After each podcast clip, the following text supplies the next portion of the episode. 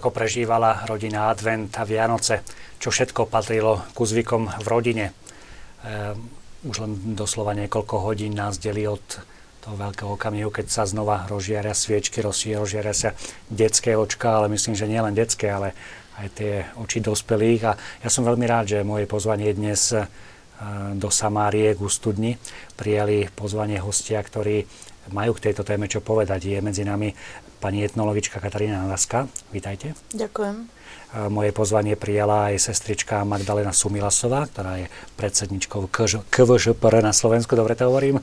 KVPŽR. KVPŽR na Slovensku, takže vítajte. Ďakujem veľmi pekne. A som rád, že moje pozvanie prijal aj monsignor Jan Formánek. Vítajte. Ďakujem. Takže doslova nám už zostáva posledné také okamihy toho adventu a pre mnohých ľudí možno práve 25. decembra akoby končili Vianoce, ale pre nás kresťanov naopak začínajú. Ako ste prežili, alebo prežívate ešte tie posledné okamihy adventu, sestrička? Tak ja som si uvedomila, že e, teraz už neprežívam advent v duchu tej e, zháňania toho darčekov a nákupov, že toto je mimo mňa, ale skôr v duchu aj takej pracovnej vyťaženosti a potom tak liturgicky skôr by som povedala cez modlitbu, cez liturgiu a cez aktivity, ktoré sú v tom advente. Hovorí si, že teraz už nezháňate.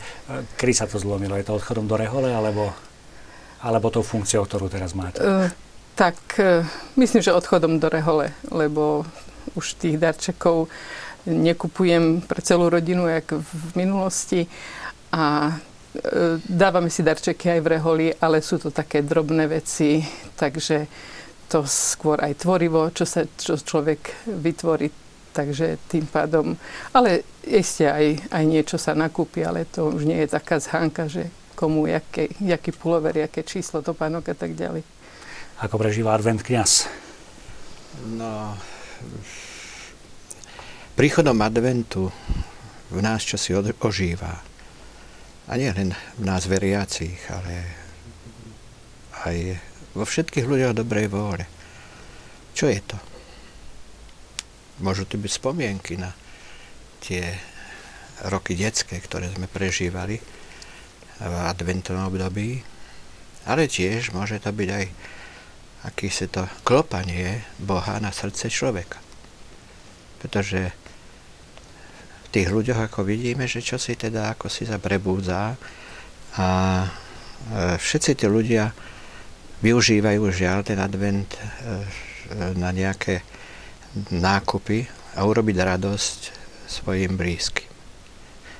Proti tomu nič nemáme, pravda, lenže žiaľ, že to zostáva čiste len na, na e, tých starostiach materiálnych.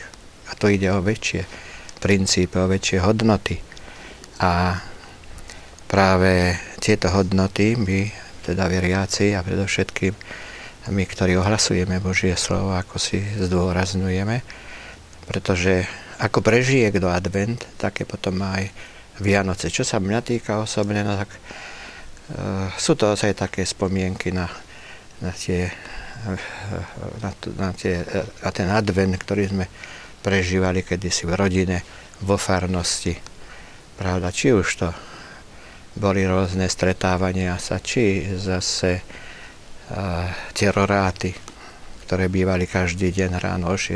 A, a teda už ako deti sme sa ponáhľali a často vrzgal sneh, po ktorom sme išli na Svetú Omšu, na, samozrejme potom do školy. A toto trvalo po mne aj počas e, štúdia na gymnáziu. A bola to aj taká krásna atmosféra prípravy na Vianočné tajomstvo. No ale pravda, ako si dnes už e, tá príprava je úplne iná a samozrejme to si všetko zachovávam a čo sa týka zase mňa, chcem, aby tie Vianoce pre mňa znamenali ozaj také nové obohatenie skrze to slávenie toho veľkého tajomstva Božej lásky, ktorá na Vianoce prišla na svet. Pani mm. logička, vy troška s takým, možno aj tým profesionálnym pohľadom, pretože sa venujete e, práve rôznym e, prežívaniam jednotlivých období v roku, potom aj v rodine. Um, ako vy ste prežívali advent, alebo prežívate? Ja som dostala taký nezaslúžený dar, že som sa narodila do veľmi aktívnej katolickej rodiny a v podstate moje detstvo, mladosť eh, formovali mm, dcery Pany Marie Pomocnice, čiže ľudovo nazývané Salesianky. A toto naozaj eh, pre mňa bola taká zásadná otázka, čiže advent, naučila som sa ho v podstate od detstva prežívať aktívne, ale najmä duchovne. A tento dar sa snažím teda rozvíjať aj vo svojej vlastnej rodine, čiže advent naozaj pre všetkým stíšenie, viac uh, si čítať slovo Božie, viac sa vlastne rozprávať v rodine, tak ako hovoril uh, pán Monsignor, v podstate naozaj roráty, to je úžasná záležitosť už aj to, že fungujú stále. To znamená, je to raz v roku, keď si môžeme vychutnať krásu týchto skorých ránych svetých homší, dokázať sa naozaj dobre duchovne pripraviť na sviatky, ale dokázať uh, urobiť aj taký krok k ľuďom, možno práve preto, že počas ostatných dní v roku nemáme až tak veľa času, čiže vedieť odpustiť, vedieť podať ruku, vedieť eh, povedať také tie naozaj odpúšťajúce slova, aby všetko v podstate sa snažím robiť tak, aby ten štedrý večer a potom následne vlastne celé Vianočné sviatky boli prežívané tak v pokoji, v kľude, v láske to je asi taká tá úžasná hodnota adventu, ktorú vnímam ja. Um, predpokladám, že všetci sme asi zažili ešte aj advent e, v obdobia neslobody, kedy sme nemohli jednoducho len tak neviem si im predstaviť, že sme takto sedeli v štúdiu, rozprávali takto pokojne a slobodne o tom, čo je to advent, čo sú to Vianoce. Keď sa pozriete smerom dozadu, e, do toho obdobia a porovnáte so súčasnosťou, čo je tam pozitívne, čo je tam negatívne v tých spomienkach, čo sa objavuje, sestrička? Tak začnem s tým negatívnym, ktoré tak vnímam, že v, v období toho socializmu alebo komunizmu, tzv. totality, naozaj slovo Boh, narodenie Ježiša sa ne, neskloňovalo, nepoužívalo, koledy sa nespievali, nehrali tak ako teraz. Pamätám si ako také dieťa alebo taký taká tínedžerka, že keď išlo, išla skladba Vánoce, Vánoce prichádzajú, tak to hneď nám navodilo takú atmosféru Vianoc a to bolo asi jediné, čo sa vtedy skôr sa to bralo ako sviatky pokoja, lásky, mieru. Takže toto tak chýbalo, ale Napriek tomu si myslím, že ten komunizmus eh, a tá nesloboda náboženská nás neobrali o tú, o tú vnútornú krásu a to vnútorné prežívanie sviatkov doma v rodinách, lebo tam nemali si dosah, nemali dosah, takže eh, zase na druhej strane si uvedomujem a veľmi krásne spomínam na obdobie prípravy na sviatky eh, a samotné sviatky práve v čase totality, kedy ako dieťa sme s mamou, alebo deti sme s mamou varili čokoládu, liali do formičiek, zabaľovali do, do zla, pozlátok a potom vešali na stromček. Takže to bolo nádherné. Piekli koláče a, no a potom už ako taká tínedžerka, už keď sme mali trošku aj možnosť e, takého lepšieho duchovného prežívania vo farnosti, lebo sme dostali dobrého aktívneho kniaza a reholné sestry, tak sme chodili aj na tie rorátne sveté omše a tak.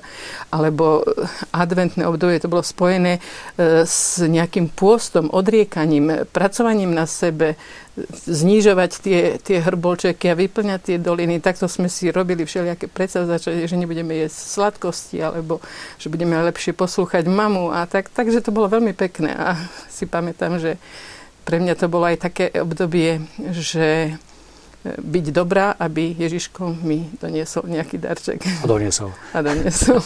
Monsignor, vy ste aj vo farnosti pôsobili, takže asi máte takú bezprostrednú skúsenosť a možnosť porovnať tú prácu pred a po páde totality. No, prežili sme roky totality a si myslím, že čím viacej, ako si bol tam ten negatívny vplyv vtedajšieho režimu, a čím viacej sa zakazovali aj koledy, aj vôbec teda nejaká tá myšlienka e, príchodu Ježiša Krista na svet a e, tieto sviatky sa mali stať akými, akými si sviatkami slnovratu, tak ako to bolo po hanstve, teda spoločnosti, čo sa týka ako si to prežívania adventu nebolo verejné, ale tým viacej sme sa tešili na aj tie adventné piesne, adventné bohoslužby a potom aj tie koledy, že zazneli skutočne teda na tú polnočnú a potom na tie vianočné sviatky, vianočné obdobie, že to bolo skutočne ozaj také,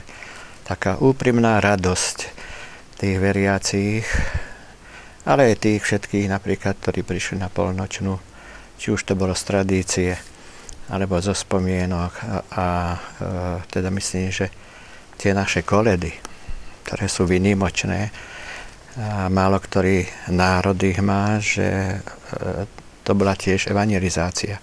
No žiaľ, teraz e, tie koledy sa zneužívajú, takže často tí ľudia, ktorí chodia aj po tých vianočných trhoch, no tak už, už tak prepáčte zábíraz, že majú toho plné zuby a že už im tie koledy potom e, na tie Vianoce nič nehovoria. No a tu by sa malo niečo robiť a e, teda aj tí, ktorí prevádzkujú napríklad tie Vianočné trhy, že však nech je to trošku takého svetského rázu a potom pred Vianocami, no už teda tie koledy by mohli zaznieť a určite, že by to mm, tak hĺbšie vplývalo aj na prežívanie e, tých e, vianočných sviatkov. Pani Nadeska, e, ja si pamätám ako chlapec, že ten advent bol skôr charakterizovaný bronzovou, striebornou a zlatou nedelou, kedy boli obchody otvorené v nedelu a to ako by symbolizovalo, že prichádzajú Vianoce. Čo teda do toho adventu patrilo? Alebo patrí, a keď to tak porovnáme v tých rôznych obdobiach? No, ja sa tiež trošku nadviažem na mojich spolubesedujúcich, že naozaj počas nedávneho obdobia socializmu sa dalo tak aj na advent, alebo vôbec na, na celé to obdobie Vianoc pozerať z takých dvoch rovín. Tá jedna rovina bola oficiálna, dokonca v 50. rokoch 20. storočia bola taká štátna idea, aby všetky sviatky, ktoré mali akýsi vôbec kresťanský potom, boli vymýtené. Hej, či sa doslova bolo to či také nariadenie z Moskvy, kde sa hovorilo o tzv. červených sviatkoch. Hej. Čiže skočne, ako sestrička hovorila, Vianoce mali byť sviatky zimy, Veľká noc, sviatky jary. O, nehovorilo sa o narodení Ježiška, ale o dedovi Morozovi. Jednoducho, čiže proste snaž, bol, bol tu taký dosilný tlak implantovať aj, aj na Slovensko niečo, čo, čo bolo umelo vytvorené. A to, to je tá, teda tá jedna rovina. Presne potom to, čo ste spomínali, že tá zlatá strieborná nedela, akési také, také nákupné ošialy. Samozrejme počas socializmu to bolo iné, pretože bol mnohý tovar nedostatkový, takže pamätáme si mnohí, že zvyčajne mamičky, ktoré chceli rodine dopriať, tak to boli dlhé rady, aby si vystali či už na nejaké ovocie, či už na nejaký ten tovar, aby urobili deťom radosť. Čiže naozaj k tomu pracovnému vyťaženiu, k tomu stresu, ktorý tam bol, a to všetko bolo hlavne na, na pleciach tých žien, prichádza potom to zabezpečiť nejakým spôsobom tú rodinu a to duchovno sa zostávalo a dostávalo na okraj. Lenže je to aj tá druhá rovina a tá druhá rovina počas socializmu veľmi dobre fungovalo, tak ja som to už naznačovala, že mm, v podstate boli tu mnohé spoločenstva, e, ktoré, a najmä mladých ľudí, ktorí teda pracovali, v podstate bol to taký ten apoštolát. A tu sa práve, toto ja, ja som to osobne zažila, čiže ja na to spomínam naozaj veľmi, veľmi obohacujúco, veľmi podnetne. Nikdy mm, som nezažila také náčenie, v podstate a naozaj takú, takú horlivosť, takú zdravú náboženskú horlivosť, ako práve počas toho obdobia socializmu že mladí ľudia nacvičovali presne tie koledy, ale takým spôsobom, ja som počas socializmu zažil, že na sídlisku proste prišli, zaspievali koledníci pod oknami. Bolo to uchvádzajúce, ľudia otvárali okná, neveriacky počúvali. Proste začali sa hrávať napríklad um, obchôdzky trojkrálové hry alebo chodenie s Betlehemom. Eh, čiže nerobilo sa to samozrejme v takej veľkej miere ako kedysi, keď to bolo úplne bežné na vidieku. Vianoce si bez toho nebolo možné ani predstaviť. Ale aj počas toho socializmu boli také tie, dá sa povedať, veľmi pozitívne príklady eh, pod, či už pod vplyvom reholníkov, mnohých aktívnych kňazov a mládeže, ktorá naozaj sa snažila to cenné, duchovné, ale povedzme aj pretavené do povedzme tej ľudovej kultúre pozitívnej, v podstate s náboženským obsahom udržať. Pretože zase povedzme si to tak, že Vianoce sú pre všetkým a najmä duchovný sviatok. To, že dnes e, sa to trošku obrátilo, tak ono je to v podstate aj do určitej miery chyba nás všetkých, lebo Sviatky Vianoce budeme mať také, ako, aké si ich my urobíme, ako ich budeme pociťovať vo svojom vnútri. Čiže my dnes nemáme problém presne nakúpiť tovar a fakt dochádza potom k situáciám, že mnohé rodiny sa zadlžujú, čo je úplne absurdné kvôli tomu, aby e, mali tú hojnosť. A keď sa vrátime do minulosti, tak e, tak naznačím, že Veď asi to všetci poznáme, alebo možno je to ešte obdobie staršie, že si to ešte ani my, čo sme tu, nepamätáme, ale povedzme, bolo, bola štedrá večera klasicky 12 chodov, ale boli to chody z toho prostredia, čiže to, čo sa urodilo v, to, v, tej, v tej ktorej oblasti a aj keď bolo 12 chodov, ale mm, bol, bol to tak, tak malý chod, aby sa každému aspoň po lyžičke ušlo, čiže vyslovene symbolicky a nič, nič exotické. Vždy sa dbalo na to, aby to bola stráva lokálna, čiže to, čo sa konzumovalo počas, bežne počas celého roka. Čiže aj v minulosti ľudia sa tešili na Vianoce, ale najmä presne, ako sme to už spomínali, pre ten duchovný obsah. Čiže narodenie Ježiša Krista, Syna Božieho a to, čo on priniesol na tento svet. Toto je vec, ktorú naozaj je možné si aj z toho historického pohľadu nejakým spôsobom teda vziať. Patrí to k tej múdrosti našich predkov, k tomu, ako oni žili. Ten, celý ten biorytmus a rolníka, drvá väčšina ľudí na Slovensku ešte začiatkom 20. storočia to bol vidiek. Hej. To v podstate 10% územia bol vidiek, 10% miest a ten rolník, každý rolník bol spätý s prírodou, s Bohom, aj s, s náboženstvom, čiže tam nebol problém, vôbec ani sa neuvažovalo o niečom inom, že sú to nejaké sviatky zimy. Proste áno, je to predovšetkým, Vianoce sú predovšetkým a najmä teda duchovný sviatok. Stečka, vy ste spomínali, že nie ste z rímsko-katolického prostredia, ste z grecko-katolického prostredia, predsa len tam ten advent sa prežíva troška inak. Mm. Dokonca, ak sa nemýlim, volá sa Filipovka? Áno, to je ten post. No, práve by som nadviazala na pani Lásku, že naozaj ja si pamätám od mojich starých rodičov, pochádzam z grekokatolíckej rodiny, aj prostredia a moji starí rodičia boli rolníci, takže e, a moji rodičia prevzali to, čo zase videli doma, takže celé tie, mm, tá, hlavne tá štedrá večera bola skutočne spätá e, so zemou a so zvieratami. Ja si pamätám ako starý otec a potom už môj otec, e, keď sme začali štedrovečernú večeru, tak predtým išiel do mm, na doniesol otívku sen, sena alebo slamy. Na to sme si my deti posadali.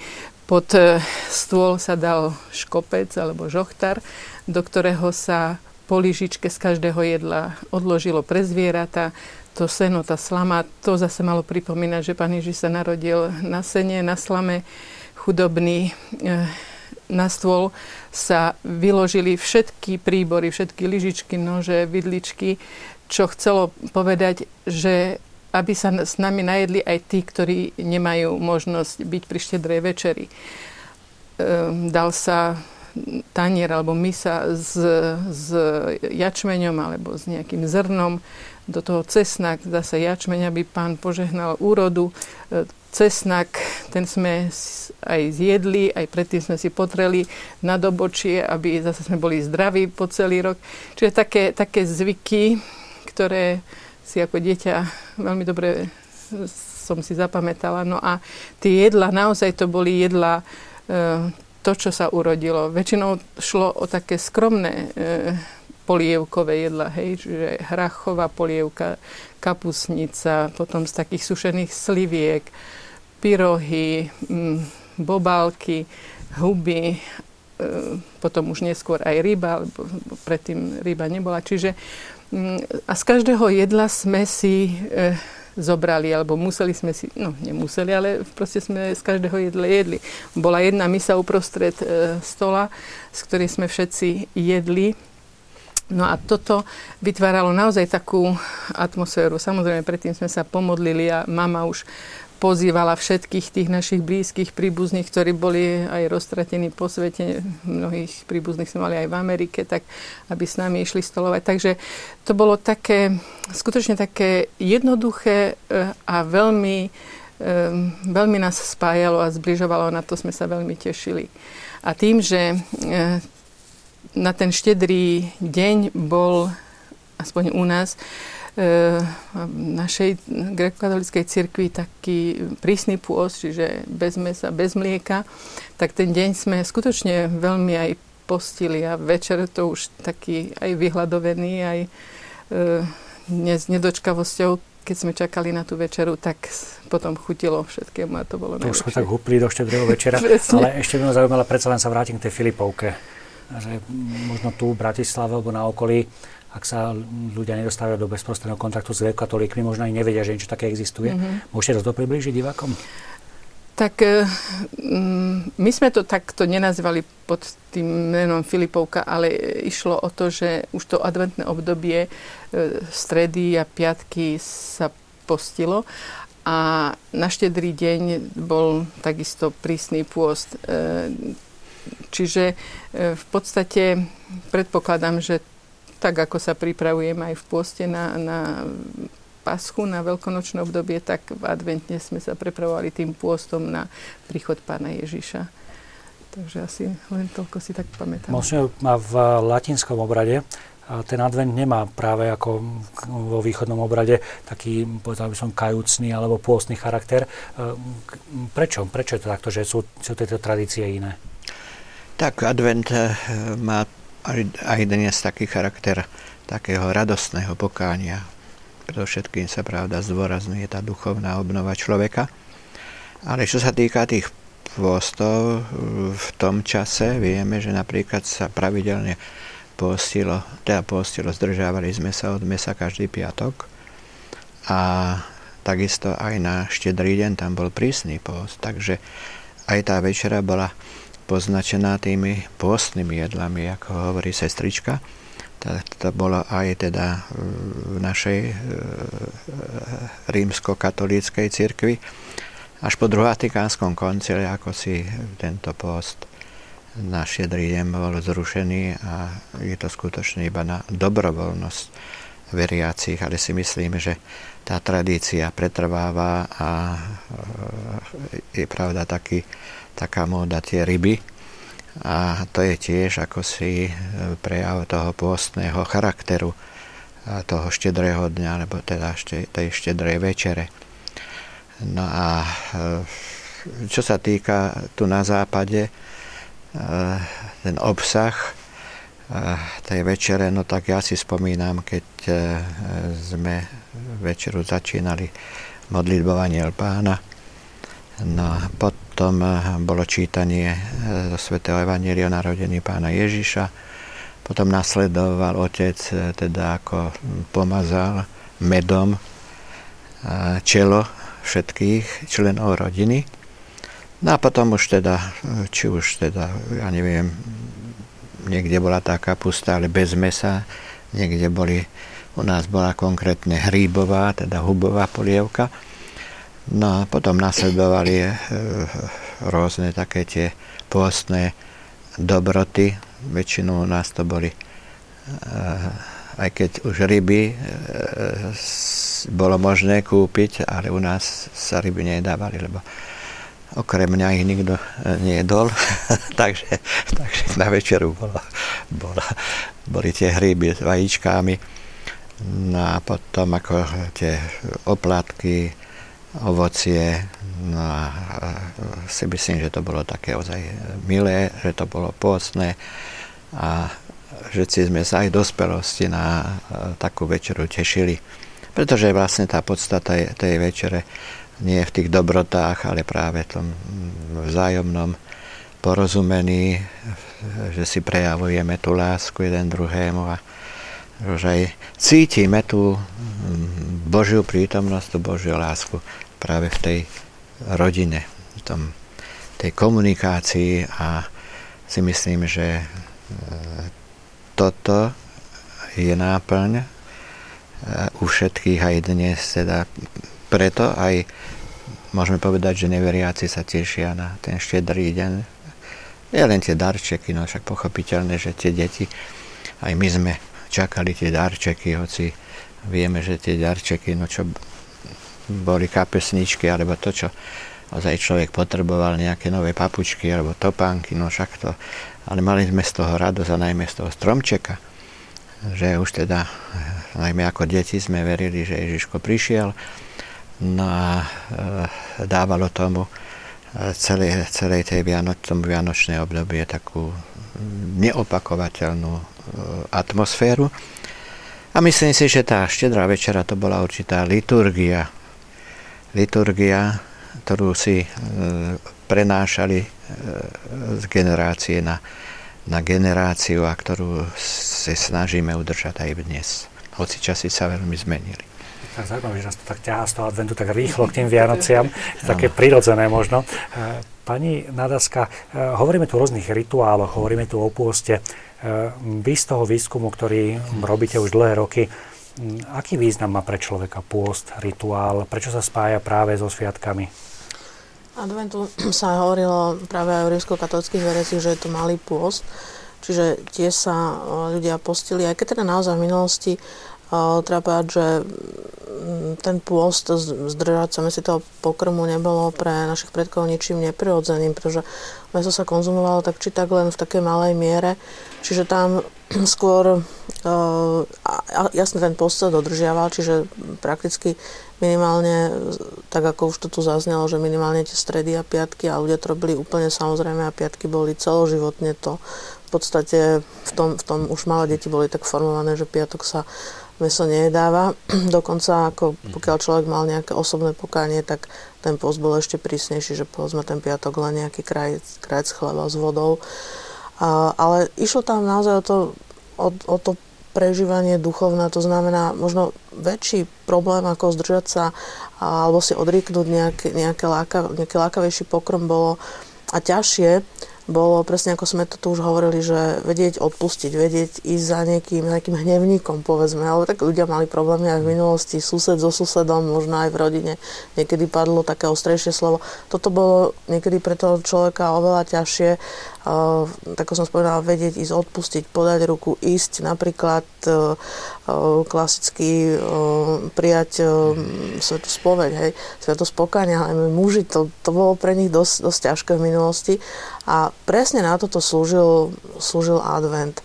Aj keď teda ono samotná tá história postu je veľmi stará, poznajú v podstate všetky svetové veľké monoteistické náboženstva a dodržiava každý, každý náboženský systém má tie, tie svoje obdobia takého rituálneho postu, uh, pretože ten post, e, či si to už zoberieme cez stravu alebo naozaj cez nejaké to duchovné seba zaprenie, v podstate človeka seba zdokonaluje. Je to také, takéto, že človek dokáže v podstate a veľmi dôležité je to aj v tejto dobe dokázať sa stíšiť, e, dokáža, dokázať nepodľahnúť tomu konzumu, ktorý sa hrnie na nás zo všetkých strán a vedieť v podstate možno viacej, bližšie komunikovať s Bohom alebo, inými slovami povedané, načúvať tomu Božiemu hlasu. Keď my sme zahltení hudbou, hlukom, tak naozaj ten Boží hlas u nás zaniká, nepočujeme ho.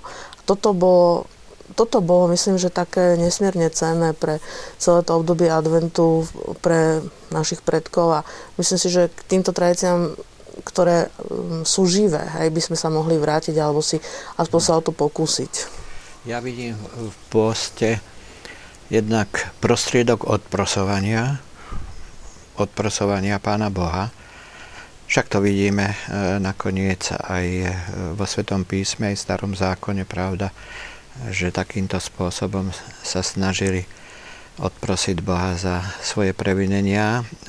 A potom sám pán Ježiš hovorí, keď sa ho pýtali, prečo sme nemohli, pravda, apoštoli vyhnať toho zlého ducha, pán Ježiš povedal, tieto choroby sa dajú vyháňať len modlitbou a pôstom.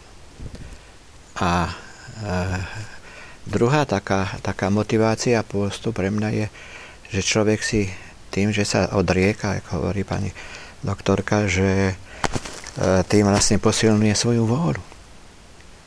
A to je dôležité, pretože nikto sme sa nenarodili so silnou vôľou. A ten, kto ju má, si ju musí vykresať. Lebo mnoho rázy práve to je ten uh, náš problém, že človek padá, lebo má slabú vôľu. Milosť je tam. Milosť ozaj veríme, že Boh nám ju dá rôznymi spôsobmi. Ne? Že človek potom od nás tiež čaká Boh, že aj my urobíme niečo preto, No a keď človek ako si všetko eh, teda by chcel nechať na Pána Boha, no tak pochopiteľne, že eh, nebude Boh podporovať eh, našu ľahostajnosť, našu lenivosť. Takže toto bol tiež cieľ, že prečo církev predpisovala či už prísny po, či zdržanlivosť od mesa. No a po druhom koncile to nechala na dobrovoľnosť.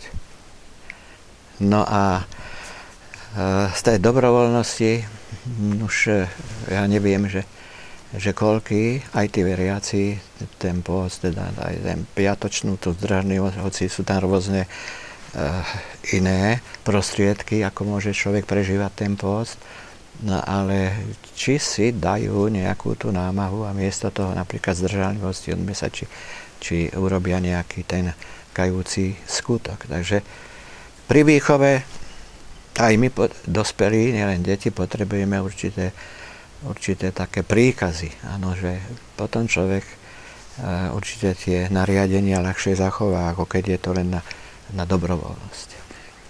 Pani Náska, by som sa ešte na chvíľočku zastavil pri tom advente, pri, mhm. takej, mm-hmm. pri takom slovičku, že inkulturácia, e, pretože predsa len to obdobie predkresťanské a kresťanské ako keby sa v určitých okamih tak prelínali a kresťanstvo si práve z kultúr bralo vždy to, čo bolo dobré a snažilo sa to nejako aplikovať na, na dané územie. Kde vidíme toto prelínanie tých svetov práve v advente? O, súvisí v podstate už vôbec ako s um, etablovaním kresťanstva na našom území, lebo tak samozrejme e, v tom období predkresťanskom tu žilo spoločenstvo Keltov, potom starých Slovanov, že to boli kultúry, ktoré mali takisto svoj duchovný svet, svoje náboženstva, určité božstva, aj náboženské systémy, ale práve aj tá stredná Európa, keď si zoberieme z historického hľadiska, to, to prijatie kresťanstva prebehlo takou veľmi pokojnou cestou. A dá sa povedať, že takým veľmi sofistikovaným a kultivovaným spôsobom, že naozaj určité také obdobia sviatkov, ktoré fungovali v tom predkresťanskom období. Napríklad sme to tu spomenul, padol ten termín zimný slnovrat, ktorí, starí Slovania tým, že v podstate boli skôr takí vyznávači, mali viacero božstiev, aj ten náboženský systém bol iný, ale zimný slnovrat, tam bol ten kult slnka, pretože jasné pre tých ľudí zima to bola bieda, hlad, choroby, vysoká úmrtnosť, čiže samozrejme robili sa určité úkony, aby čo, čím skôr prišla jar, čím skôr zima odišla. A zhruba ten zimný slnovrat sa dá datovať do toho obdobia koniec novembra až začiatok januára. A postupom času samozrejme to, to sú stovky rokov, minimálne 200-300 rokov postupne, teda keď sa ustan, lebo vieme, že aj s termínom slavenia Vianočných sviatkov to spočiatku v prvotnej cirkvi nebolo celkom každá církev si to slavila svoj, alebo teda každé to církevné spoločenstvo v určitom inom čase, až teda prišlo k tomu zjednoteniu. A myslím si, že presne tu sú také tie určité prvky, že v tomto období aj na našom území teda k, sa nahradilo v podstate ten termín inkulturácie, dá sa povedať také skúturňovanie aj.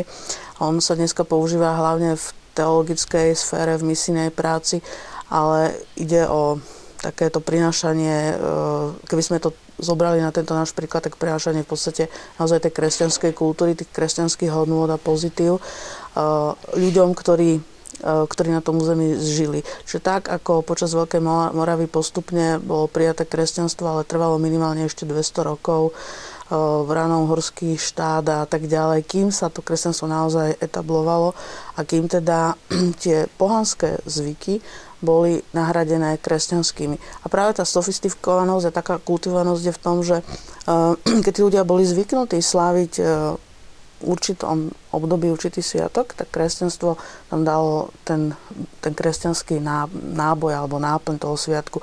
Čiže tým sa predišlo nejakým krvi prelievania alebo nejakým nezhodám. Že naozaj tá inkulturácia prebehla veľmi tolerantným spôsobom.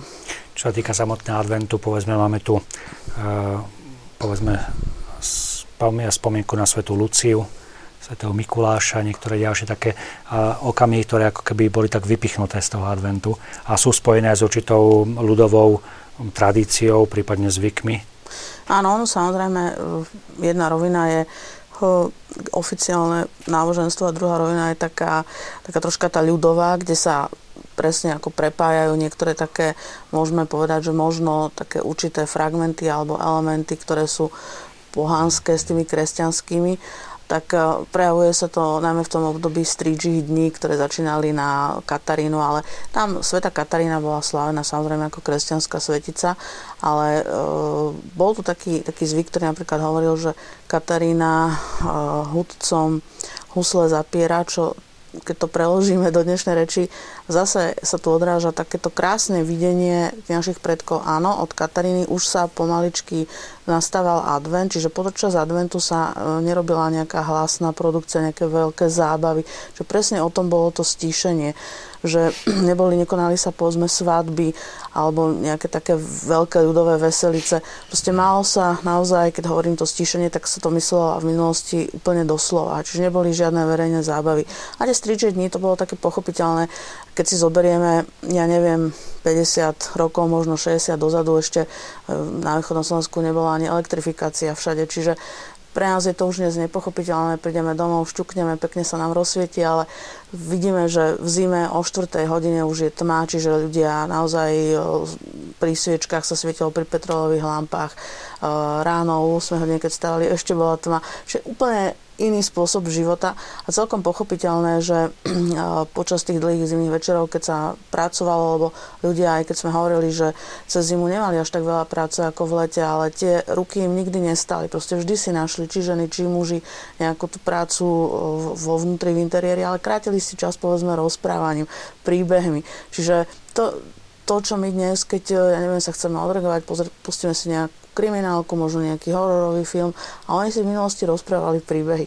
Čiže boli tam aj tieto príbehy rôzne o bosorkách, ktoré ľudia nebrali nejak vážne, ale spôsobovalo to takú dobrú, možno niekedy aj takú napätú atmosféru, že sa tak trošku zdravo báli a potom, keď sa končili tie priatky, tak schodili tie mládenci, už tie dievčatá odprevádzať domov, aby robili im takú rytierskú ochranu, aby sa dievčatá nebali. Čiže všetko to napomáhalo k akejsi súdržnosti tej komunity, že aj sa trošku pošpasovalo rozprávalo, porozprávali sa. Čiže to bolo to obdobie tých strížich dní.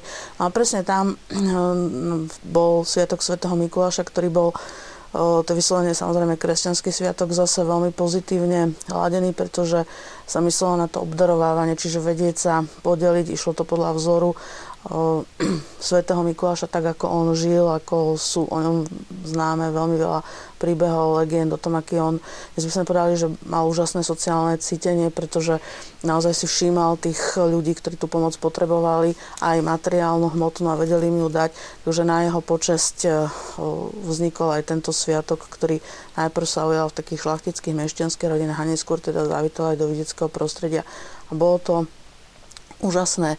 Zase tieto obchôdzky, keď e, sa najmä mládenci prezliekali za Mikuláša, mali vždy postavu čerta, postavu aniela, v podstate robili niečo dobré pre tých ostatných obyvateľov obci, pretože najmä deti sa na nich veľmi tešili. Čiže to boli obchodsky s Mikulášom, potom Sviatok Svetej Lucie, to sa nám tak tiež spája, to tak, spája sa tu Sviatok e, naozaj Svetej Lucie, ktorá bola mučenička, významná postava prvotnej cirkvi s tým ľudovým prostredím, kde boli známe tzv. tie obchodsky s ľudskou, kedy opäť chlapci sa si zamúčili tvár, dali si nejaké plachty na seba, husacie brko do ruky a chodievali traja chlapci zvyčajne takú, takú obchôdzku robili z domu do domu a chodívali najmä do tých domov, kde boli slobodné dievčatá pretože keď boli oblečené záocky, tak oni mohli, aj tak mali právo nazrieť do hrncov, čo varia, nazrieť po,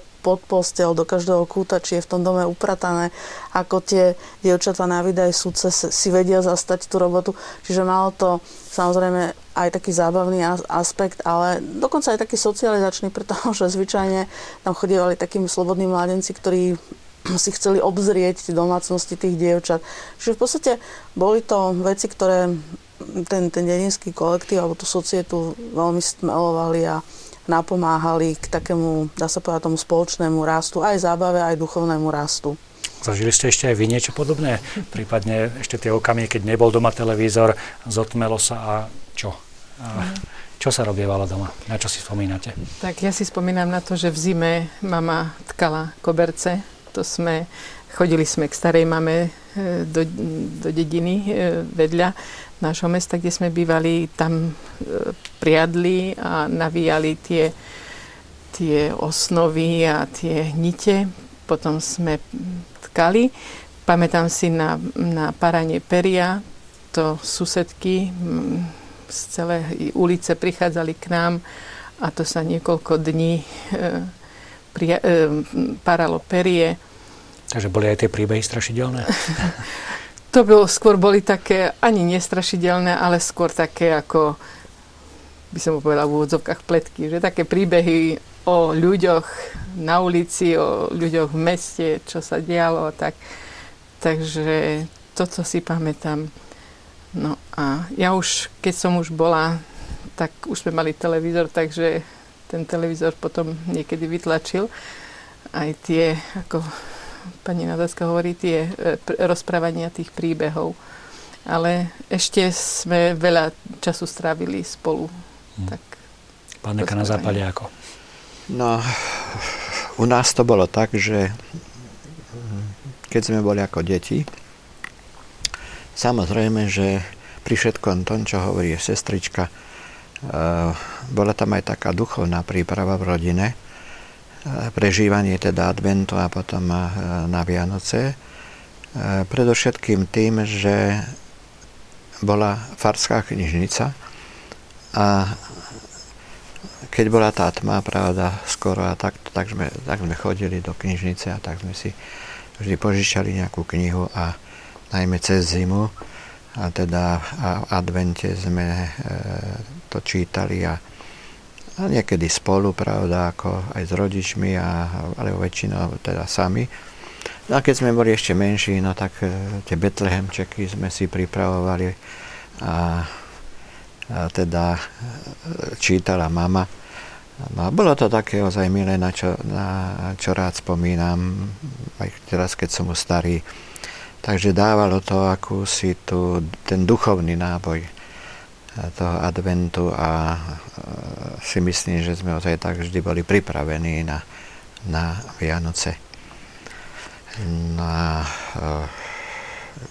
žiaľ potom, pravda, keď ten televízor a že to už tak vytláčalo, to čítanie a, a dnes ja neviem, teda ja, keď aj tak vysluhujem sviatosť pokánia, tak e, doporučujem, aby teda či už po oste alebo advente aspoň jednu náboženskú knihu si prečítali. Takže už ste, už ste ako druhý vatikánsky koncil, že doporučujete. Doporučujem, áno, doporučujem. Dobre, myslím si, že to je taký dobrý prediel na to, aby sme sa prehúpli mm. do toho, čo mm. už tak cítime tú atmosféru Vianoc, ale možno ešte poprosíme predtým z režii, aby nám na taký krátky prediel pustili jednu piesen Simi Martausovej a troška tak, tak sa dostali už potom prehúpli ako tie jej mm. uh, kone, o ktorých bude hovoriť práve do toho krásneho obdobia Vianoc. Mm. pretvárke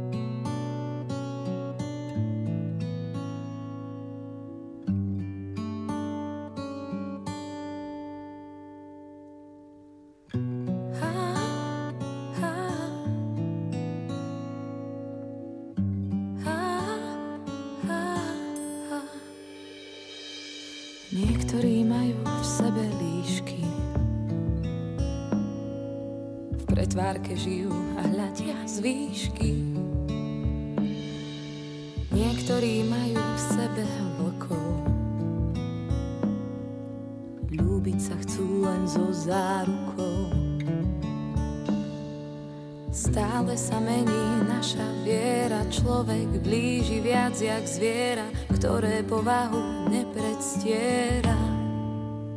Aj konec válajú v nás, oheň vnášajú, kde je mráz.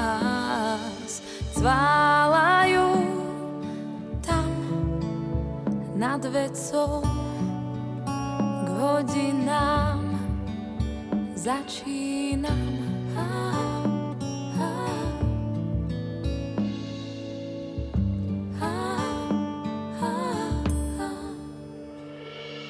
Niektorým stačí úkryt myší.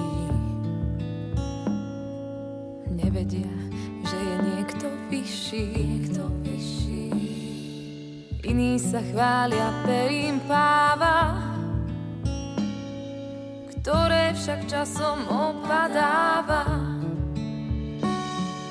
Slobodu stále o vzťah, prosím, v zrkadle sa už pýtam, kto si, toľko je zvierat, ktoré nosím. Aj konec válajú v nás, oheň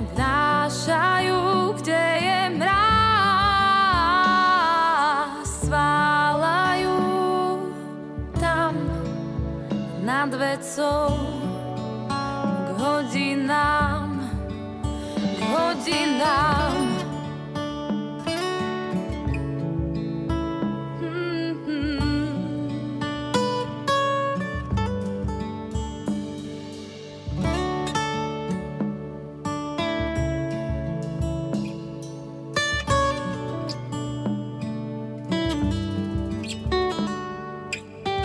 Sa často hrnú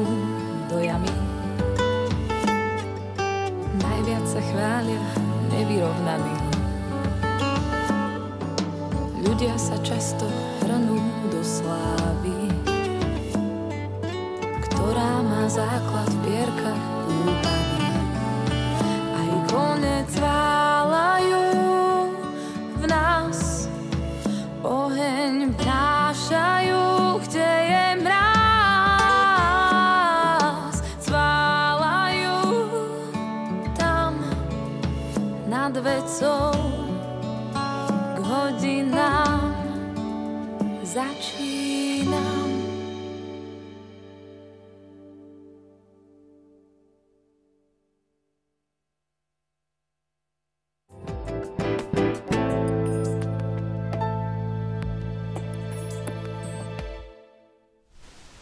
Sima nám spievala o cválajúcich koňoch, aj nám niekedy ten čas tak beží ako tie cválajúce kone aj v tom živote. A ja si pamätám, pani Nádacka, keď som čítal vašu knihu, dostal som ju do rúk o jednotlivých ročných obdobiach, tak ako sme ich prežívali na Slovensku, tak som mal ten pocit, že chcem si ju hneď prečítať, ale našťastie som si ju tak nejako rozvrhol, že som si naozaj povedal, že budem ju čítať presne podľa tých období. Trvalo mi to celý rok a naozaj mi tak pripomínalo počas tých jednotlivých období, ktoré som prežíval, že som mal možnosť tak hĺbšie vniknúť práve do tajomstva tých, tých sviatkov, tých období, ktoré ku človeku patria k jeho životu. A práve to vianočné obdobie je naozaj to, ktoré prichádza až druhé, pretože ten rok naozaj začínal tým adventom a aj tá kniha vaša začína tým adventom a potom sa prehodí vlastne a prehúpne do tých Vianoc. Kedy sa teda na Slovensku začali sláviť Vianoce, tak ako ich dneska poznáme? No, trvalo to uh, naozaj v podstate takú, také dlhšie obdobie a tie prvé um, záznamy, či už takého cirkevného alebo aj z ľudového prostredia máme v podstate z toho 13. storočia, kedy už mali Vianoce um, priebeh v podstate od štedrej večere cez prvý sviatok Vianočný Božie narodenie a svätý Štefan zhruba taký ráz, ako, ako to poznáme dnes. Mm. Sestečka, u vás stromček aký bol? Vysel zo stropu alebo bol no, postavený? u starého otca, u starej mamy vysel zo stropu. U nás doma už zo zeme. Čo vám predstavoval ten stromček? Patril k Vianociam? Kladli ste si otázku, že prečo ten stromček mm-hmm. počas detstva? No určite to bola neoddeliteľná súčasť Vianoc, ten stromček a my sme si ho stavali alebo ozdobovali až na štedrý deň alebo deň pred štedrým dňom, takže to bolo skutočne súčasť Vianoc. Ale priznám sa, že neviem nejaké vysvetlenie, že by sme boli dostali, že čo, čo symboloval. Možno len zelené, čerstvé, niečo, čo nám pripomínalo takú aj možnosť ozdobiť, radosť.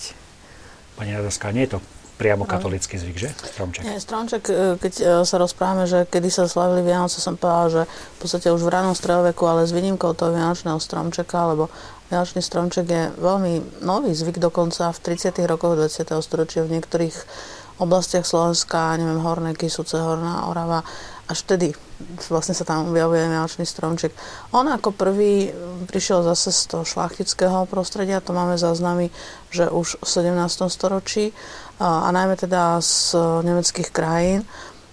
Čiže ani badatelia sa celkom nezjednotili, ako sú také indicie, že to protestantské prostredie to viacej protežovalo. No a potom mešianské prostredie a v podstate aj to ľudové prostredie katolické, to je naozaj koniec 19. začiatok 20. storočia, alebo aj neskôr. A presne tak, ako sestrička hovorila, tie Uh, zase tí naši fetkovia boli takí úžasne ekologické, keď to tak môžeme povedať, pretože oni zvyčajne potom brali len tie, tie vrcholce tých, tých stromčekov, ten stromček bol malý, fakt vysel z tej hrady. Bolo to také praktické, lebo keď si zoberieme v mnohých lokalitách Slovenska, bol, boli jedno alebo dvojpriestorové obytné domy, to znamená, žilo sa v, tej, v tom jednom priestore, druhý bol, uh, bola komora, kde teda spávali povedzme slobodné dievčatá, slobodní mládenci, takže toho miesta nebolo veľmi veľa, tak stromček takto nezavadzal v podstate, keď bol e, zavesený. No a až teda postupom času, až v podstate v polovici 50. rokoch potom prichádzajú, keď sa stávali už väčšie domy, tak e, sú aj väčšie stromčeky. Samozrejme zase výnimka boli, bola tam eštienská kultúra alebo šlachtická, kde boli veľké priestory, komnaty, tak tam mohli byť jedličky e, skutočne monumentálne, mohutné, ale v ľudovom prostredí to bolo presne tak. Ja som veľmi rada, že sestrička to ešte tak možno aj naozaj zažila, že mm. je to Uh, a, a, to, a tak, to súviselo v podstate aj s, tým ozdob, s tými ozdôbkami, že prvé tie ozdôbky boli veľmi jednoduché. Zase to, čo Don dal doslova, slama. Obyčajná prostá slama, to bola ako prvá ozdoba, potom neskôr rôzne výrobky zo slamy, čo si ľudia dokázali robiť. Boli, rolníci boli veľmi šikovní, oni si mnohé veci vedeli urobiť sami, čiže šupolie, kde to bolo skôr tuto viac na západe, na juhu Slovenska sa využívalo ako ozdôbky, ozdôbky zo slamy sušené ovocie, jablčka, oriešky, slivky sa vešali, e, medovničky, ktoré boli nezdobené, to je veľmi stará tradícia, že to sme v podstate aj zabudli pripomenúť, že zvyčajne v mnohých lokalitách sa na začiatku adventu začali piecť e, perničky a medovničky s tým, že oni čím dlhšie stali, tým boli potom akurát tak dobré mekučké k, k, priamo k tomu štedrému dňu, takže tieto sa potom vešali takisto na stromček. Čiže jednoducho bolo to veľmi prosté, to, čo ľudia denne používali, tak to si dali a tým si ten stromček ozdobili. Pán Dekan, vy ste mali čo na stromčeku? Eh, chcel by som ešte pani doktorku doplniť, že církev viacej ako si zdôraznovala Betlém, jaslíčky. Áno, takže ten stromček prišiel až hodne neskôr v novej dobe. A my, čo sme mali na stromčeku, no tak my sme mali to, čo hovorí pani doktorka, že e, jablčky, jablčka a potom tie orechy a, a teda to, čo sa dorobilo. No a keď boli u salonky, potom aj, aj tie salonky sa tam dávali a, a taký význam si spomínam na pána Farára, keď sme sa opýtali, že prečo tie, ten stromček a prečo prečo tie, tá ozdoba a nám povedala, že to je ako obraz Božej lásky. Boh, ktorý je dobrý, ktorý nás zahrná svojimi darmi, že mu chceme aj takýmto spôsobom, tým, že ozdobujeme ten stromček, dar prírody, pretože tedy umelé neboli, to boli všetko pôvodné, a vyťaté živé, voňavé a že to bolo také poďakovanie za, za tú Božiu lásku, za tie dary, ktoré nám Boh dáva. Spomínali ste tie Betlehemy, naozaj je to niečo, čo, s čím sa asi spája naše detstvo. Asi pamätám, ako chlapec mm. sme s Lapkou chodili na návštevu, tam, kde bol nádherný Betlehem a či som sa na to tešil, lebo doma sme nemali. Mm. sme túžili mať ešte raz krásny veľký Betlehem, čo sa nám až neskôr splnilo. Prečo ten Betlehem? Bolo no, to práve sprítomnenie toho, čo sa udialo? Čo sa, čo sa na Vianoce pravda slávi, takže nám to tak ako pripomínalo, že keď je v tom kostole tiež Betlehem, tak teda aj doma je ten Betlehem a pri tom Betlehemku sme svietili. Vtedy ešte neboli tieto adventné vence. Nebolo ani betlehemské svetlo vtedy asi? ani betlehem, to sme si sami, pravda, ako zapálili. Bola zase tá atmosféra Vianoc. No to... Mm. Ja by som chcela doplniť ako františkanka, že Betlehem sa začal, alebo prišiel so svetým Františkom, hej, lebo on vymysl, no, no. vymysleno e, zaranžoval prvé jasle, hej, čiže e, v Greču, takže až od toho 13. storočia tie Betlehemy a také e, to, mm, by som povedala, prevádzanie tej betlehemskej scény. Tak. Práve to, to posolstvo čo spievame aj v kolede Narodil sa Kristus Pán, to sú práve tí koledníci. Aké mali oni, ako mali oni úlohu? Pre, predpokladám, že naozaj boli vítaní v tých domoch. Presne ako niek v každom dome mohli mať ten Betlehem a keď, tak povedzme, naozaj záviselo to zase, že zvyčajne si aj e, šikovní muži teda vystružlikali alebo sa urobil z papiera, ale on, nechcem povedať, že nebol až taký potrebný, totiž to bolo úplne bežné, že keď sa skončila štedrá večera, tak už celá tá rodina čakala s otvoreným srdcom a náručou presne na koledníkov, na Betlehemcov a tí priniesli. To bola betlehemská hra, ktorá sa hrávala e, buď v takej rozšírenej podobe, alebo v tej skrátenej. V tej skrátenej podobe sa e, chodili Betlehemci z domu do domu a nosili so sebou e, Betlehem, čiže v každom tom dome aspoň na tú chvíľku ho mali a predviedli v tej skrátenej podobe naozaj to biblický príbeh Božieho narodenia. A potom, čo sestrička naznačila, je to naozaj tak, že v podstate od čia svätého Františka sa betlehemské hry tešili neuveriteľnej popularite. Veď v stredoveku máme záznamy, že veľké stredoveké mesta a mešťania to bola výsada to už e, skoro pol roka dopredu. Proste tí ochotníci pripravovali, tešili, hrali, nacvičovali Betlehemskú hru. Betlehemské hry sa mnohé predvádzali, keď bolo dobré počasie na námestiach. Bol to zážitok, veľmi taký hlboký duchovný zážitok. Keď bolo zlé počasie, tak priamo v kostole. Čiže toto bola veľmi, veľmi silná tradícia a opäť z toho mešťanského prostredia krásne nám preniklo do toho ľudového prostredia. Po štedrej večere prichádzajú prví betlehemci, prví koledníci a v podstate celé to vianočné obdobie až do troch kráľov, ako sa hovorí, že v dome sa nezavreli dvere, pretože vždy boli prichádzali noví a noví koledníci. Na tri krále sa tá vianočná postupne tradícia završuje trojkráľovou obchôdzkou. Takže v podstate naozaj s tým liturgickým príbehom, s liturgickými koledami ľudia boli v kontakte a toto bol takisto jeden ten, ten úžasný faktor tých Vianoc z minulosti, na ktorých, na ktorých môžeme, povedzme, sa snažiť aj my nadviazať. A ja som veľmi rada, lebo aj dnes sa mám teda také, takú nádej a teda aj viem, že opäť e, ľudia nielen na vidieku, ale aj dokonca v panelákoch chodia betlehemci, chodia sa navštevovať, chodia e, odozdávať túto dobrú zväz, dobrú novinu. Takže je to, je to zase kus takej tradície, ktorá máme nádej, že bude žiť v srdciach aj reálne e, v ľuďoch ďalej. Z tej štedrej večere, ktorú sme už tak až sa mi spiehali slinky, keď som počúval, čo všetko, tak prirodzene sa išlo na polnočnú. Monsignor, v čím je tá liturgia Vianoc iná ako počas roka?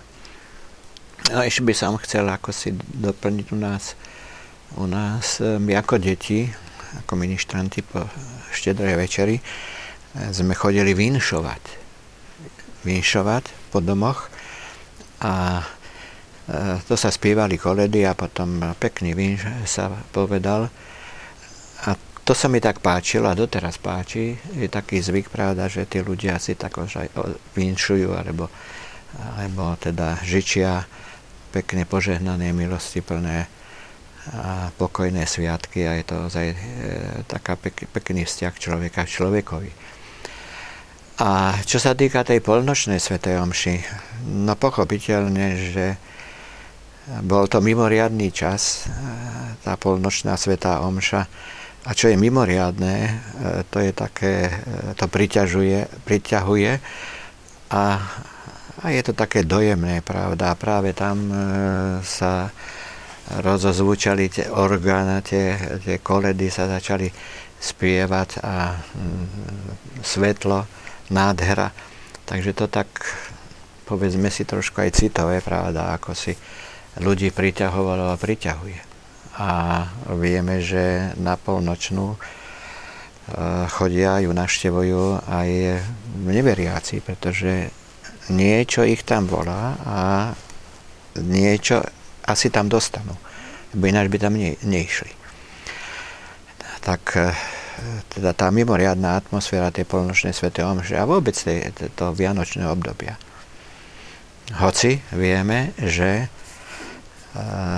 sú to síce najkrajšie sviatky, ale prednosť uh, liturgického roku má Veľká noc. A vieme aj to, že najprv sa slávilo tajomstvo zmrtvých stania v cirkvi, že najprv tiež to zjavenie pána, a že Vianoce, teda narodenie pána až e, potom, myslím, že v 4. storočí, teda začalo sa sláviť na niektorých miestach. No ale si myslím, že mm, keď ozaj e, vieme tak pripraviť to vianočné obdobie, aj tie sveté omše, aj tie príhovory, že e, ono to zaberie a prece sa ako si nejakým spôsobom niečo dobré do srdc aj tých hľadajúcich dostane.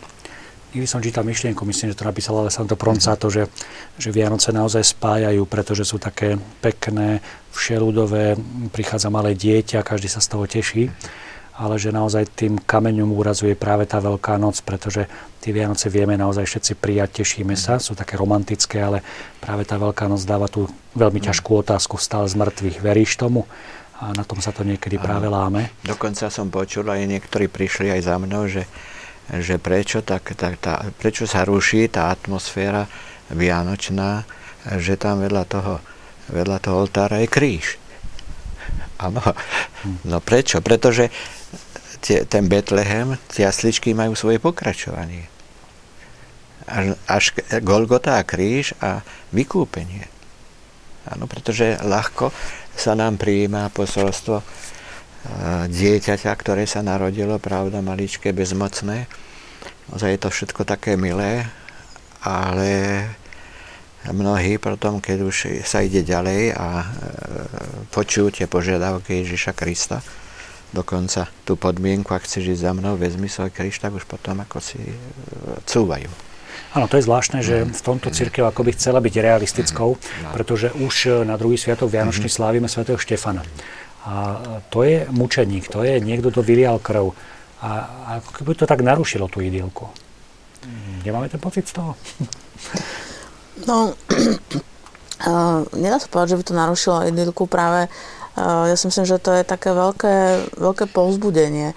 Proste pre veriaceho človeka je to veľké povzbudenie vedieť si stať za svojou vierou a vedieť sa snažiť si svoju vieru obrániť a svätý Štefán je naozaj prvomučeník, čiže jeden z tých, ktorý dokázal položiť svoj život za vieru. Takže myslím si, že aj tým, že je to tak na sklonku roka, opäť to evokuje v ľuďoch v podstate možno sa tak zamyslieť nad tým, akú mám ja osobne vieru, akú má vieru to moje spoločenstvo, čo môžem urobiť, aby sa viera upevnila vo mne, v mojich najbližších, v rodine a tak. Takže je to skôr vnímam ako veľmi pozitívne. Hmm. A máme tam nielen svätého Štefana, máme tam aj neviniatka, pravda, betlehemské deti, ktorých Herodes zavraždil. Takže ono sa to navzájom všetko tak doplňa. A e, si myslím, že kto ozaj tak opravdivo prežíva Vianoce, tak e, nakoniec oslavuje e, ten Boží dar, Božiu lásku. A je to tiež aj určitá oslava človeka. Pretože keď sám Boh prišiel na svet, a stal sa podobne vo všetkom, na nerozpoznanie okrem hriechu, pravda, tak e, tam vlastne ako si aj tá ľudská oblasť e, je zdôraznovaná a by som povedal taká rehabilitácia človeka. A e, práve tieto vzťahy, ktoré sa vytvárajú cez, cez Vianoce a to blahoželanie, vinšovanie a tak ďalej, tak e, ako si tiež nás vedie do, také, do takého obdivu tej ľudskosti, že Boh tak miloval svet, teda tak miloval človeka, že poslal samého svojho syna, aby nikto nezahynul. Jeden z krásnych mm. rozmerov, možno nie na celom Slovensku mm. zaužívaným, ale najmä na severe Slovenska, predpokladám, a hlavne v Polsku, je tzv. lámanie oplátky. To znamená, že aj keď rodina nie je spolu, tak zvykli rozlámať oplátku a potom ju posielali v listoch tým, ktorí boli povedzme dokonca aj v Amerike a inde. Že tento zvyk si zachovával aj svätý Jan Pavol II, dokonca svojim priateľom aj mnohým Slovákom posielal kúsok eh, tejto rozlámanej oplátky aj toto symbolizuje niečo, čo, o čom hovoríme. To je vlastne to spoločenstvo, tá, tá súdržnosť rodiny. Je na Slovensku ešte dodnes tento zvyk? Áno, to, čo spomínate, je taký, by som povedala, už taký ten vyšší princíp, ale v tom novom prostredí ten princíp bol v tom, že spoločne sa jedno jablčko rozkrojilo, každý dostal z neho kúsok chystal sa tanier pre pocesného, pre, alebo aj spomienka pre tých, ktorí už predišli do väčšnosti nás, Aha. alebo ktokoľvek by bol zaklopal ako pocestný, nebol odmietnutý, bol naopak, e, bol tam pre neho ten tanier nachystaný. Čiže bolo veľmi veľa aspektov, ktoré počas tej štedrej večere mali symbolizovať presne tú súdržnosť, to, že aby tí ľudia vedeli, keď, keď aj idú do sveta, pretože aj v minulosti sa chodilo za prácou a za štúdiom, ale aby našli cestu domov, aby nezabudli na svoje domov, na svoje korene. Takže ja neviem, ďalší taký zvyk bol to už taký archaický, že sa nohy stola omotali reťazou, pevnou reťazou, pevnú železnú reťaz nie je možné len tak roztrenúť. Čiže všetci si vyložili nohy na tú reťaz, zase symbolika toho, držme spolu, buďme jednotní, buďme súdržní. Takže e, to je podobný princíp ako, ako s tou oplatkou, aj keď hovoríme oplatka je už trošku taký vyšší, duchovnejší princíp, ale v podstate zostáva to, tá idea zostáva rovnaká. Je to niečo, čo vychádza z Eucharistie? Ja si myslím, že e, tá spomienka, pravda, ako si dar, dar Ježiša Krista, ktorý sa dal nám v Eucharistii, že nejak tak ako s tým súvisí a že e, tým sa ten dar ako si pripomína. Ja si spomínam ešte, keď sme boli ako deti, e, sa piekli tieto oplatky, celý advent. Piekol ho teda riaditeľ školy aj s pomocníkmi a my ako deti potom sme ich roz, roznášali po domoch. Takže to bol taký centrálny rozvoz tých oplatkov a každá rodina tie oplatky teda dostala samozrejme za nejaké tie, nejaký ten milodar, ktorý sa potom použil na, na charitu. Lebo a keď potom, v určitom čase to bol akoby plat učiteľa, nie? Dávnejšie ešte? Aj to, ale aj tak pochopiteľne, ale potom aj na charitu. A okrem toho si spomínam, že napríklad na námestí tiež bol strom e, vianočný a pritom bola pokladnička tiež na charitu. To bolo ešte pred, e, pred e, ešte aj po vojne, dokiaľ neprišiel komunizmus. Vtedy sme tam chodili a tam teda ten, ten vianočný strom sa tam ako posvetil a tak a, no a určite sa tam niečo vybralo. A to som sa práve opýtať, mm-hmm. že ako to mm-hmm. bolo v minulosti s tými, ktorí povedzme nemali svoju rodinu, nemali svoj domov, boli potulní. A našli si miesto niekde v nejakej rodine, alebo máme o tom záznamy nejaké? Samozrejme, bol to taký nepísaný, ale veľmi silne z generácie na generácie tradovaný zákon. E, tulák alebo aj človek, ktorý bol veľa sirvot, hej, veď deti, ktoré teda prišli o, o rodičov, alebo vdovcov, hej, alebo ľudí, ktorí boli chorí, hej, alebo nejak telesne postihnutí, duševne postihnutí. Hej. Čiže e, takíto ľudia, pokiaľ nemali svoju vlastnú rodinu, tak vždy sa o nich e, postarala obec. To znamená, e, či už každý, každý deň e, im dávala nejaká rodina jesť. A samozrejme nebolo vôbec možné, aby počas Vianočných sviatkov takíto ľudia boli sami. Proste vždy boli včlenení do tej society, do nejakej rodiny. A um, toto bolo, ináč keď o tom rozprávame, tak myslím si, že tiež veľmi krásne, že uh, naozaj sa v minulosti nestávalo, tak ako sa nestávalo, aby starý človek zomrel alebo žil osamotený, lebo tie rodiny boli dvoj, troj, štvorgeneračné jednoducho. A tam tá spolupráca, to, že tí starí rodičia v podstate učili uh, tie svoje vnúčatá, že trávili s nimi čas, že staršie deti sa starali o tie mladšie deti. Čiže bola tam jednak veľmi silná taká úcta v rodine. Starších, uh, starší ktorí požívali tú úctu a mladší, ktorí mi ju preukazovali. Už len to, že e, ešte donedávna v podstate deti svojim rodičom vykali, svojim rodičom sa onikalo. Hej? Čiže už, už v tom je vidieť ten, ten status tej, tej úcty, toho takého sociálneho rozvrstvenia v dobrom slova zmysle. Takže to je... Mm, žiť vo viacgeneračnej rodine bolo veľkou výhodou. Malo to veľmi veľa pozitívnych vecí.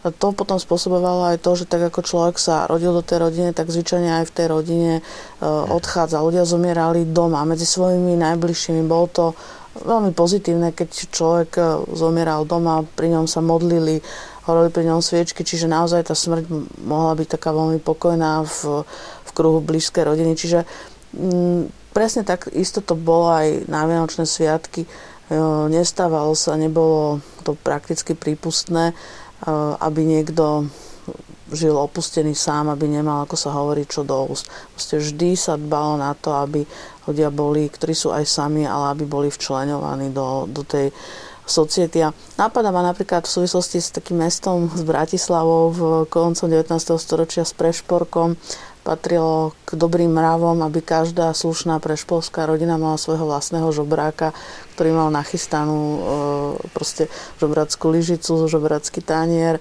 žobracký hrnček, či pravidelne chodil na stravu k tej svojej rodine a tí ľudia si to považovali doslova za taký honor, že mohli tomuto človeku pomôcť. Kde vidíme takú dnes tú možnosť e, prejaviť práve túto charitu? Lebo väčšinou sa uspokojíme s tým, že však sme dali na zbierku na charitu alebo niekomu tam pred obchodom niečo hodíme. Ale dnes to možno nie je také jednoduché, pretože predtým ten pocestný alebo ten chudák naozaj bol chudákom, ktorý väčšinou si za to nemohol sám. Dnes možno, že naozaj mnohí si to, za to môžu aj svojimi chybami, ale kde, kde vidíte tú inšpiráciu, že kde by sme my mohli tie Vianoce prežiť alebo ponúknuť aj, aj ľuďom, ktorí zostávajú sami, či už vlastnou vinou alebo nie? No, našou úlohou, pravda, ako veriacich je, aby sme mali otvorené oči. A s, s takýmito problémami e, zápasíme, pretože v každom tom činžáku je niekto, ktorý by potreboval tú pomoc. A nemyslím tu finančnú, myslím na, na to stretnutie, na porozprávanie, na, na ozaj naliad balzamu na tie ubolené rady. A niekedy sa s tým uspokojujeme, že však na charitu dám a tým všetko skončilo. To nie je pravda. Čokoľvek ste urobili jednému z mojich najposlednejších, to ste urobili mne. Takže práve táto sociálna oblasť, charitaná oblasť, tak e, však vďaka Bohu, že je veľa tých, takých, ktorí konkretizujú lásku k Bohu vo vzťahu e, blížnemu a teda tým chorým, trpiacim, ale e, by sme sa nemali uspokojiť len s nejakým tým, že dám nejaký ten milodar. Mm-hmm. Som sa chcela podeliť s takým veľmi pekným spôsobom práve mm. takejto pomoci. Práve teraz odchádzam z Bratislavy, mám plné auto darčekov, zabalených krásnych darčekov. Už druhý rok pri Františkánoch spoločenstva, ktoré sú tam, tak zorganizovali e, takúto pomoc, že mm, tí, ktorí vedia o nejakých chudobných, núdznych alebo deťoch, ktorí potrebujú a nemôžu si to dovoliť, či rodičia, alebo tak, tak nahlásia mm, chlapec, dievča a koľko rokov a ľudia e, si potom vytiahnú týchto alebo si vyberú a pripravia už konkrétne darček pre e, daného človeka, aj, aj primeranie veku a tak.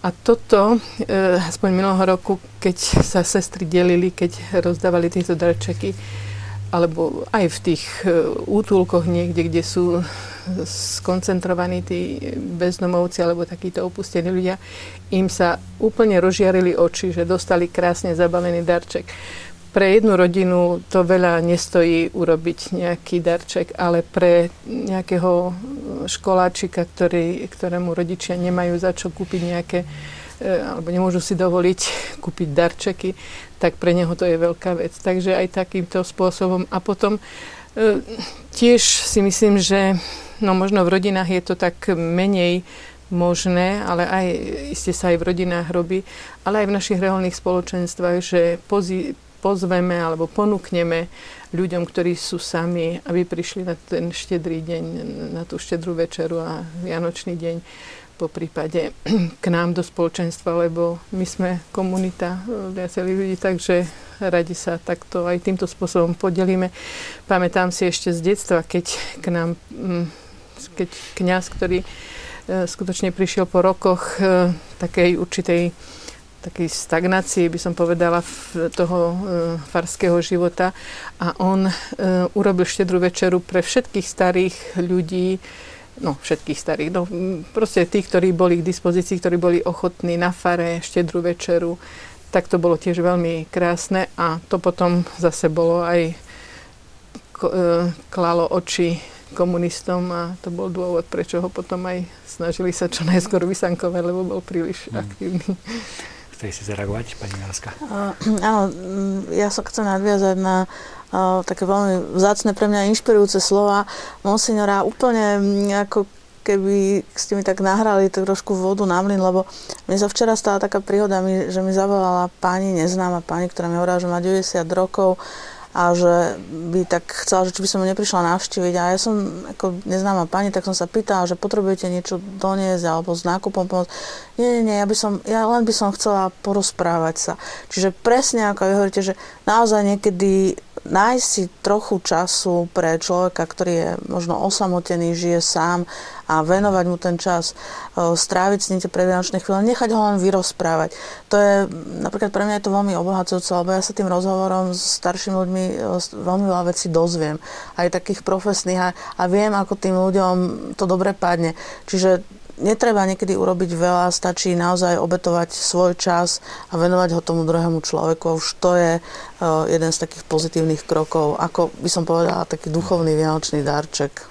Takže to, čo môžeme urobiť prostredníctvom našej televízie, pretože ten čas nám naozaj neúprostne odsválal, ale predsa len myslím, že to, čo môžeme urobiť prostredníctvom obrazovky, je to, čo hovoril uh, monsignor, že to žičenie, že naozaj skúsme našim divákom niečo tak popriať a a možno na nich aj myslieť potom osobitne modlitbe. Kto začne? Sestrička?